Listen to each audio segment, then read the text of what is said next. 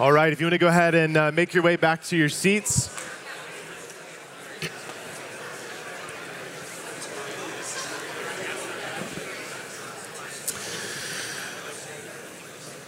Well, good morning. It's good to gather with you. My name is Justin. I'm one of the pastors here, and uh, looking forward to continuing our time of worship as we open up God's Word. And Kathy's going to be reading our sermon text this morning out of Ecclesiastes chapter 7. So listen to the Word of the Lord.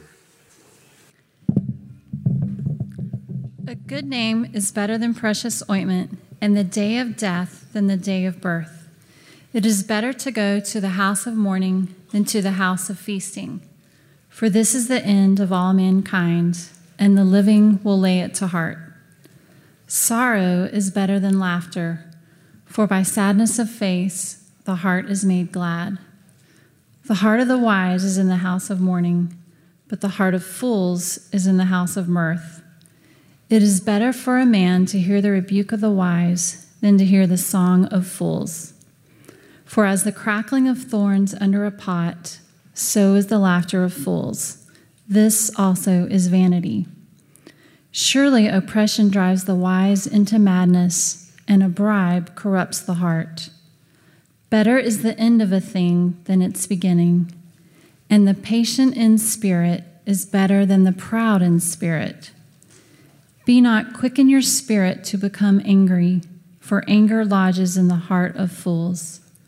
Say not, Why were the former days better than these? For it is not from wisdom that you ask this. Wisdom is good with an inheritance, an advantage to those who see the sun. For the protection of wisdom is like the protection of money, and the advantage of knowledge is that wisdom preserves the life of him who has it. Consider the work of God. Who can make straight what he has made crooked? In the day of prosperity, be joyful, and in the day of adversity, consider. God has made the one as well as the other, so that man may not find out anything that will be after him. This is the word of the Lord. Thanks be to God. Let's pray. God, you are great and greatly to be praised. Your greatness, God, is, is unsearchable. And we pray that this morning, as we dive into your word, that you'd help us to see and savor that greatness. God, would you give us ears to hear and eyes to see? And by doing so, God, I pray that you would change our thinking and change our living. And help us to respond in worship, not only today, but in the days ahead as we go from here. We pray all this in Christ's name. Amen. I'm sure most of us have seen uh, those pictures that people take sometimes where somebody's holding up the Leaning Tower of Pisa or holding the Washington Monument in the palm of their hand or picking somebody up with their thumb and index finger. Maybe some of you have taken those pictures. Why is that the case? I mean, how is that possible for that little girl to do that? Well, it's all about perspective. From the vantage point of the lens of the camera and our eyes, we perceive that the object that's really actually in the distance is on the same plane an equal plane with our hands. From a distance, it looks like the Washington Monument can fit in the palm of your hand if you close one eye or if you take the photo with your hand in just the right place. But the reality is, when you get up close to it, your perspective changes. And now what looked small from a distance towers over you, the Washington Monument standing at 555 feet. Perspective and vantage point matter when we're processing what's right in front of us. And that's true not just of buildings and structures, but all of life. Well, today we're continuing in our sermon series called Under the Sun. We've been walking through the book of Ecclesiastes. It's a, a book in the Bible that functions a lot more like a journal or a travel log than a letter or a story. The author is on this journey and he's taking notes along the way as he's testing out possible sources of satisfaction that can be found in this life, life under the sun. And he's talked about how everything the world says will satisfy you will ultimately come up empty, especially when God is not in view. And as we've seen, much of his assessment of life under the sun is bleak. But what he does in all this is he guides us to have the right perspective in this life so that we don't lose hope. Our perspective and vantage point will, will dictate how we process life, how we engage life under the sun. And that's what the author's doing in our text today. And he does so in a unique way and in a sobering way. This passage is, is unique. He, he gives us the perspective of wisdom in this text. In other words, he shows us that when you and I view life, when we view the world that we live in through the lens of wisdom instead of foolishness, we'll have a more sure footing in life. It's like putting on eyeglasses that enable us to see things more clearly. But in this, he also leads us to something that's really important. When we have the perspective of wisdom, we can trust in the sovereignty and providence of God no matter what comes our way. When we have the perspective of wisdom, when we put those eyeglasses on to view the world in that way, we can trust then in the sovereignty and providence of God. So, my hope for all of us today, no matter where you're at in your relationship with God or what's going on in your life right now, my hope for all of us is that we'll gain and grow in a perspective of wisdom so that we can also gain and grow in hope and peace as we live life under the sun. So let's jump into Ecclesiastes chapter 7 and may God bless the preaching of his word this morning. You know, this section of Ecclesiastes is pretty different from what we've looked at so far. The, the preacher, as he calls himself, the author of this text, shifts his writing style from what's been more prose to poetry. And what he gives us in these first 12 verses is a bunch of proverbs. A proverb is a short, pithy saying that is generally applicable. In other words, it states a general truth that isn't meant to be exhaustive. A proverb isn't a promise. A proverb isn't a promise, it doesn't guarantee outcome. It's more of a practical guide for the various circumstances and situations that we encounter in everyday life. There's a whole book of Proverbs in the Bible. In your English translation of the Bible, it precedes the book of Ecclesiastes, maybe even written by the same person. And as often the case with a list of Proverbs, they don't always have a logical progression or a common thread that ties them together. In many ways, a proverb is meant to stand on its own. Well, as we come to these Proverbs, we see that they also don't have a logical progression. So it isn't super obvious why the author says what he does. But while there isn't a logical progression through these proverbs, as the argument is laid out, there are some themes that start to rise to the surface. To be honest, this is a tricky text kind of jumping in here thinking like i'm not exactly sure what the author is trying to accomplish at this point in his journal at this point in this kind of travel log that he's giving to us. It isn't super obvious what's going on here. I mean he's been on this journey. He's been sharing all of his findings along the way but it almost seems like he's taking kind of an aside at this point. He's stepping back for a moment and saying okay time out. Let's think about what we've learned so far. Let's think about it and how that should impact the world that we live in how we view and assess life.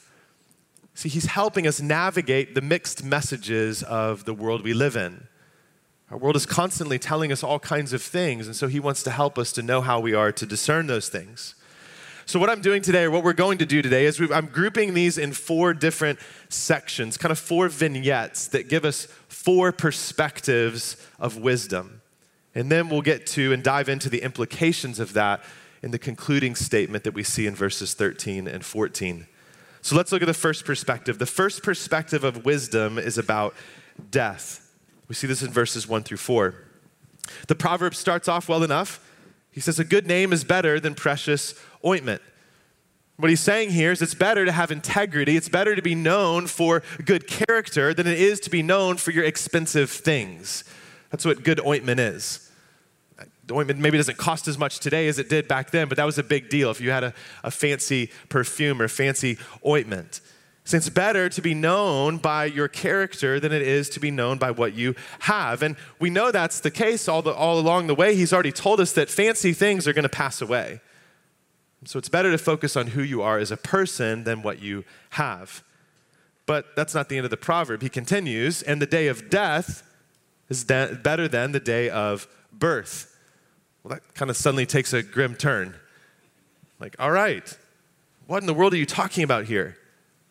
Well, he goes on to give some additional proverbs related to this theme of death, this theme of sorrow, that help us to see how he's giving us a perspective of wisdom. Look at verses two through four. He says, It's better to go to the house of mourning than to go to the house of feasting, for this is the end of all mankind. And the living will lay it to heart. Sorrow is better than laughter, for by sadness, the, face, uh, the sadness of face, the heart is made glad. The heart of the wise is in the house of mourning, but the heart of fools is in the house of mirth. This isn't a morbid view of life. What he's saying here is that the day of death has more to teach us than the day of birth. The day of birth is the beginning, nothing's quite happened yet. But the day of death is the end, and all you can do at that moment is really look back. Or, as one pastor puts it, it is the obituary, not the birth announcement, that best reveals the measure of a person. And that's the case. In that case, then we can learn and grow wise. See, when we go to a funeral to celebrate someone's life, there's certainly mourning that takes place and sadness. We're sad that that person is gone. But also, there's a reflection of the reality of life and its brevity. It's sobering for us. It puts things in perspective for us. And in those moments, we're often challenged to consider our own life. That's what it means when he says the living will lay it to heart. They'll consider what is my life as I think about it. This is similar to what Moses writes in Psalm 90 after reflecting on the brevity of life. Psalm 90, verse 12, Moses writes, So teach us to number our days. Why? So that we may get a heart of wisdom. Wisdom. So, in some ways, the author is saying if you want to grow in wisdom, if you want to be able to engage life and think wisely about it and not foolishly, and you had to choose between going to a birthday party for a one year old or a funeral, go to the funeral. Go to the funeral. Now, again, I'm not saying that in a morbid way. Don't get out your phone and say no on the Evite that you got for the birthday party. He just wants you to think about where's the value in growing in wisdom. You're going to get more out of considering all of life than you are the beginning of things. But see, we live in a world that doesn't operate that way. It doesn't speak this way about life and death. If anything, the world we live in seeks to dislocate death from reality, to take our mind off of it and away from it, to ignore it, to remove it from view. It would rather us run to the house of feasting would rather us run to the house of mirth, which is a strange word. That just means amusement. Would rather us be distracted from something. And that's the inevitability of death that waits all of us in a fallen world. But the author's trying to help us in this. See, the sooner we come to terms with our death, the wiser our life has the chance to become now. Our, our pending death informs our prayers, it informs our life because it puts life in the right perspective. In Psalm 90, after Moses says this about teach us to number our days so we may get a heart of wisdom, he goes on to say in verses 14 through 17, satisfy us in the morning with your steadfast love, that we may rejoice and be glad all our days. Moses is thinking about the end of his life, but he wants God to satisfy him. He may have joy in the midst of his life now. And then he says, Make us glad for as many days as you've afflicted us, and for as many years as we have seen evil. He recognizes a lot of what we're seeing in Ecclesiastes that life is hard and there's difficult things going on. And then he says this Let your work be shown to your servants and your glorious power to their children. Let the favor of the Lord our God be upon us and establish the work of our hands upon us. Yes, establish the work of our hands. He's not giving up on life. He's not just saying, well, it is what it is. Now he understands the brevity of it, but it doesn't lead him to despair. It leads him to seek God's face and God's favor in the midst of the brokenness of this world. That is a perspective of wisdom. And we too can put on those eyeglasses and look at life the same way. See, because of who God is and what God has done for us, we know that while death is a hard word, it isn't the last word. In Hebrews chapter 2, verses 14 through 18, the author of Hebrews writes this Since therefore the children share in flesh and blood, he himself, meaning Jesus, likewise partook of the same things, that through death, he might destroy the one who has the power of death, that is the devil, and deliver who? All those who through fear of death were subject to lifelong slavery. If we fear death, if we look ahead at that and think we're afraid of that, Jesus came to set us free from the slavery and the fear that comes along with that. And how did he do that? The author of Hebrews goes on to say, Therefore, he had to be made like his brothers in every respect, so that he might become a merciful and faithful high priest in the service of God to make propitiation for the sins of the people. For because he himself has suffered when tempted, he is able to help those who are being tempted. Jesus didn't stay at a distance. He entered into the mess of this world. He lived in the brokenness. He experienced the challenges and difficulty of this life. And he knew for even himself, death was coming, but not in the same way. And he went and he endured his death on the cross, not because he did anything wrong, but because he went there to rescue us out of slavery, to give us freedom so we wouldn't have to fear death anymore, but it could reframe all of life for us now. Because Jesus didn't stay dead, he rose again from the grave. Now he enables us to see with new eyes, to have the mind of Christ, that through that we can have the perspective of wisdom in our life from beginning to end. You don't have to have fear anymore. You can have hope because of who Jesus is. See, when we consider the temporary nature of this life, we too don't have to go towards hopelessness but we can see things in the right perspective. We can know that we're not just living for today, God has put eternity in our hearts. Now we're living for an eternity with our King in his kingdom. And that's been helpful for me. Whether there's little inconveniences in life or challenges or difficulties or things that I don't like going on, it helps put things in perspective of the grand picture, the big picture of what God is doing, and that I one day, by His grace, will get to be with Him forever as the author takes this aside to assess and consider what he's learned on his journey, he gives us another perspective of wisdom. The second perspective of wisdom is about folly. We see this in verses 5 and 6. He writes, It's better for a man to hear the rebuke of the wise than to hear the song of fools. For as the crackling of thorns under a pot, so is the laughter of the fools. This also is vanity. Rebuke isn't a word we particularly like or something we look forward to receiving. It's corrective in nature. And most often it feels like a sting to us because if all of us are honest with ourselves, we like to think we're way more self aware than we are. When someone comes to us with rebuke or correction, they're pointing out something that we might not recognize or see for ourselves. And it can feel humbling.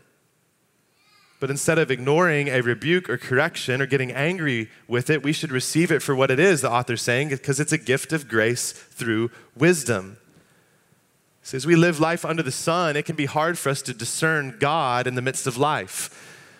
Think, well, what is, what's most honoring to him? What's he leading me towards? What's he doing in my life? I mean, there's so many messages coming at us all of the time from the world we live in. The world is constantly preaching to us, telling us where to find hope and how to find satisfaction and who we are, uh, giving identity to us. It can be confusing. But when we have the perspective of wisdom, we recognize that the rebuke of a wise person is better than the promised fun of the world. See, the song and laughter of fools is fun for a minute, but it won't last. That's what he means by the crackling of thorns. It's just getting burned up. If anything, it's distracting to the real things of life that matter. Again, Jesus helps us with this. 1 Corinthians chapter 1 verses 30 through 31 the apostle Paul writes and because of him because of God you are in Christ Jesus. He's the one that's united you together with Jesus. Jesus who became to us wisdom from God. Jesus is our wisdom.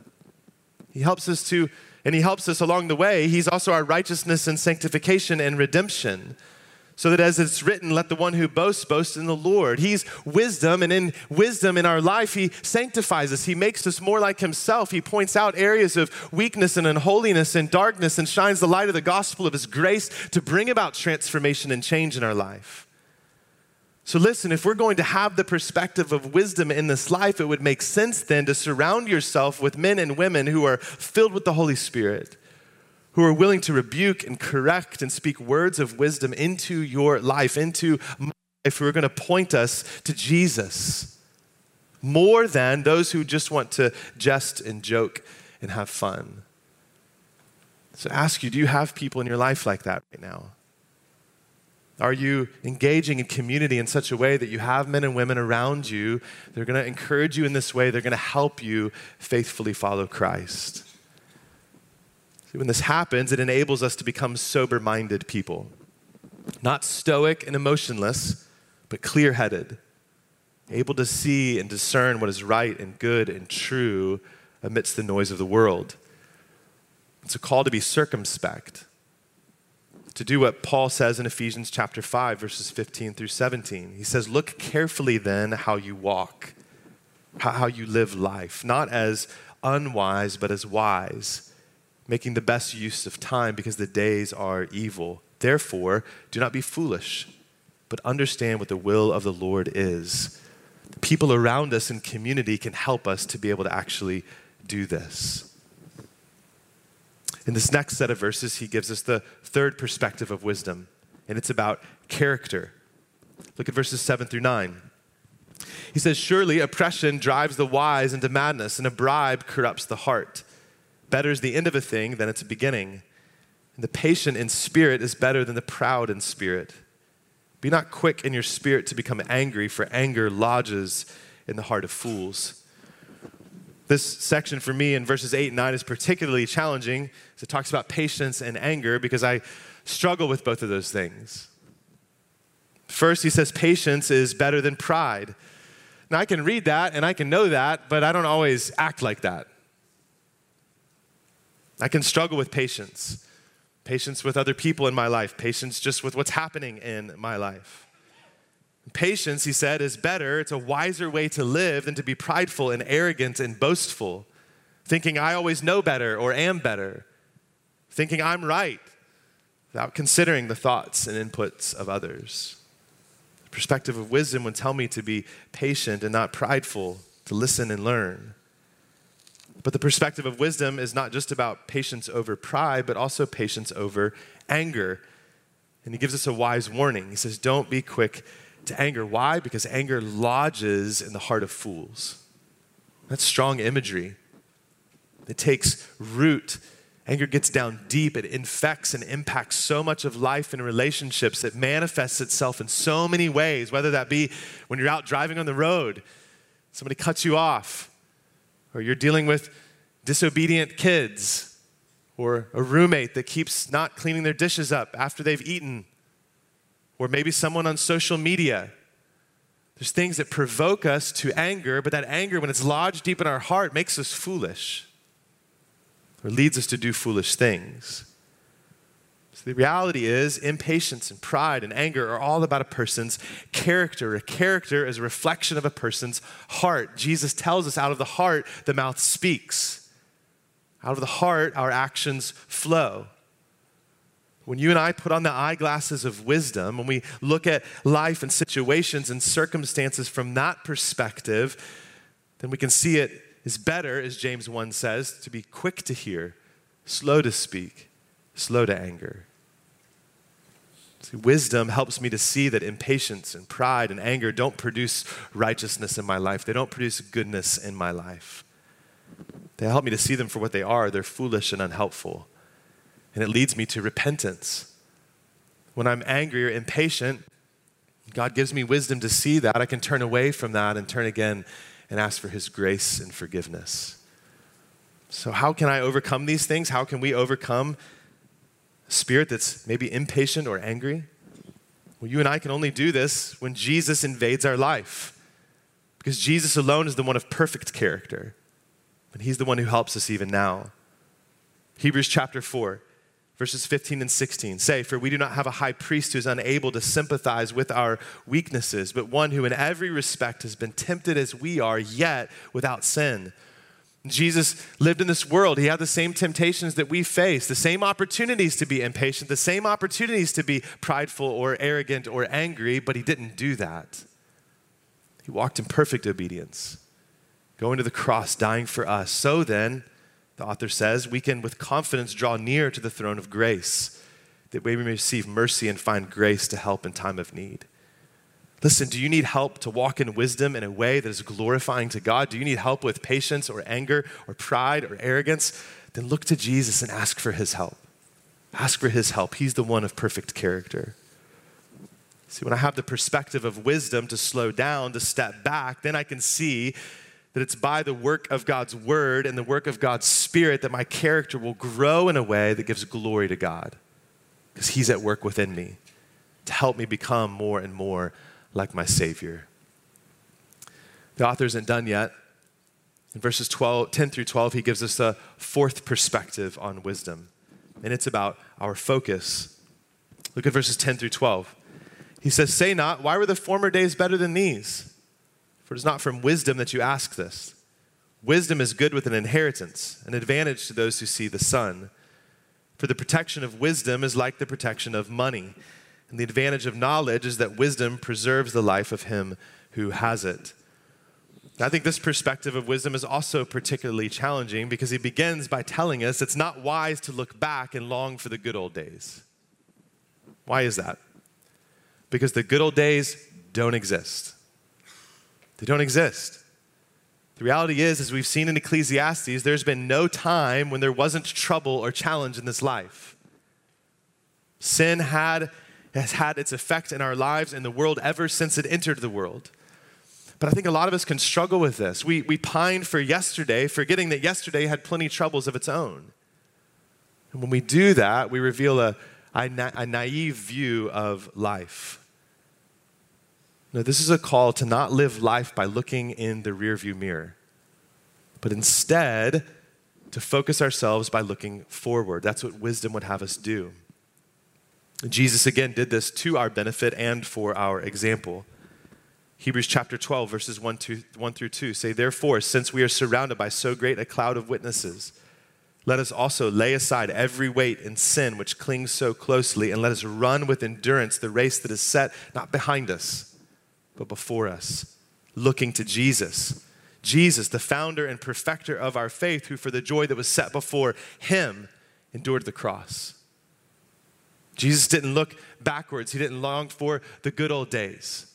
No, he looked forward, knowing what he was going to accomplish for us in the cross, despising the shame, and is now seated at the right hand of the throne of God. He enables us to have a hopefulness in looking ahead, knowing that he's at work in our world and in our lives. And listen, we'll continue to encounter, encounter challenges, encounter struggles in life, both personally and in society. And until Jesus returns, brokenness and sin will still impact our lives and impact our world. And we don't always know exactly what that'll look like or what that'll mean. But when we have the perspective of wisdom, it can help to preserve life to protect us from darkness, to throw off the sin that so easily entangles us when we keep our eyes fixed on Jesus as we run the race that's set before us, looking forward in hope instead of backward in vain. See, the wise person is neither naive, but they're also not cynical and embittered about life under the sun.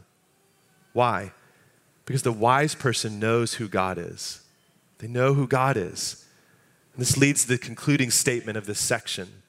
We see in verse 13, the author writes Consider the work of God. Who can make straight what he has made crooked? Now, this isn't a call to fatalism. No, he's showing us something here. That when we have the perspective of wisdom, it's then that we can trust the sovereignty and providence of God no matter what comes our way. Now, what do I mean by sovereignty and providence? Sovereignty is about authority and power The king is sovereign over his kingdom. Providence is about care and oversight. So, because of who God is, we can not doubt if he's sovereign and providential in a good way or a bad way. We know his character and nature that he's loving and he's patient and he's kind and he's gracious and he's good. Even when life seems bad, even when life seems out of control, wisdom can help us to trust him. Verse 13 starts with a key phrase it says, Consider the work of God. If we're going to live life under the sun with hope and not despair, then we must be wise. And if we're going to be wise, then we must consider the work of God. In verse 14, he teases us out a bit more. He says, In the day of prosperity, be joyful over that. The day of adversity, consider God has made the one as well as the other, so that man may not find out anything that will be after him. See, we have to remember that God is over the good days and the hard days. Nothing is out of his control. We don't know what's coming next, but He does. So, in that, we can trust Him. We must trust Him. Man, that's hard, isn't it? Because sometimes God does things and God allows things in our life that seem crooked. Experience disease or difficulty, suffering or sadness, tragedy or trials in our life. And in those moments, we can be tempted not to have faith in the faithfulness of God, but to look for answers and hope in someone or something else. May even be reminded and encouraged about the truth of who God is here on a Sunday, but how often, how often do you and I live as functional atheists when we go into the world? Especially when we encounter challenge in life. Disbelieving God, forgetting Him, putting Him on the back burner, thinking there's no way He's in control. I've got to do this on my own. Zack Eswine, a pastor and author, wrote this. He says, When God's people walk out of God's house and respond to the folly they find under the sun by becoming foolish themselves, there is little wonder why it can seem that God is nowhere to be found in the news, our neighborhoods, or our daily toil. And we forget who He is. So, what are we to do in those times? Wisdom would have us consider the work of God in a particularly challenging season in my own life, I was really struggling to trust God, to figure out what in the world He was doing. And I was starting to drift towards despair. But by God's grace and kindness, He smacked me in the face and the heart with First or Second Corinthians chapter 1, verse 9, where Paul writes, Indeed, we felt that we had received the sentence of death, but that was to make us rely not on ourselves, but on God who raises the dead. Sometimes we go through difficulty and challenge in life. Crooked things are taking place in our life, and maybe God's at work in that so that we don't rely on ourselves, that we don't act foolish, that we don't set God aside, but instead rely on the one who raised our Savior from the grave. And when I remember that, when you remember that, it can help us to trust Him, to know if He can do that, He can do anything. He can help me the author of Ecclesiastes, who's seen the difficulty of life, the vaporous nature of it all, he's helping us. He's showing us that wisdom recognizes that God is sovereign, not us. That God is in control, not us. That God is king, not us. Pastor and author John Piper once tweeted God is always doing 10,000 things in your life, and you may be aware of three of them. It puts things in perspective. The wise person will rest in this reality. He's God, I'm not. When you and I consider the work of God that we see on display throughout His Word and throughout His world, we can trust that He is still full of steadfast love, that He is still faithful. And this is seen ultimately when we look to the cross of Christ. I mean, this seemed like the most crooked of all things. Here we have a man who's perfect, never sinned, never done anything wrong, yet dies a brutal and heinous death for nothing, for no reason that he deserved for it. And in that moment, it looked bleak, it looked dark. It looked like darkness was winning the day, but God used it for our ultimate good. Like we sang earlier, our hope in life and death is the fact that Jesus lived and died for us and rose again. We can see that God used something like that to bring redemption in our own life and redemption to the world, and one day will make all things new. When you and I recognize this, we can say, along with the psalmist, if I say, Surely the darkness shall cover me and the light about me be night, right? I'm feeling despair. I'm feeling like darkness is winning. What does he say? Even the darkness is not dark to you, God. The night is as bright as the day, for darkness is as light with you. We can trust in him.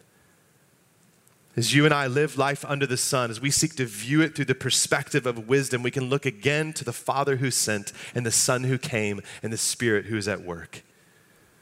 Brothers and sisters, life under the sun is challenging, it is hard. We don't have to fake it till we make it. We don't have to put on a smiley face and act like everything's okay. No, but our triune God is faithful and true, and we can trust in Him because He's the same yesterday, today, and forever.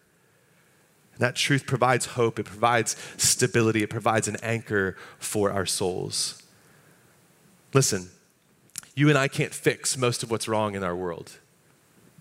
But when we have the perspective of wisdom, instead, we can go into the world looking at each thing we see, each thing we experience in light of who God is and what God does.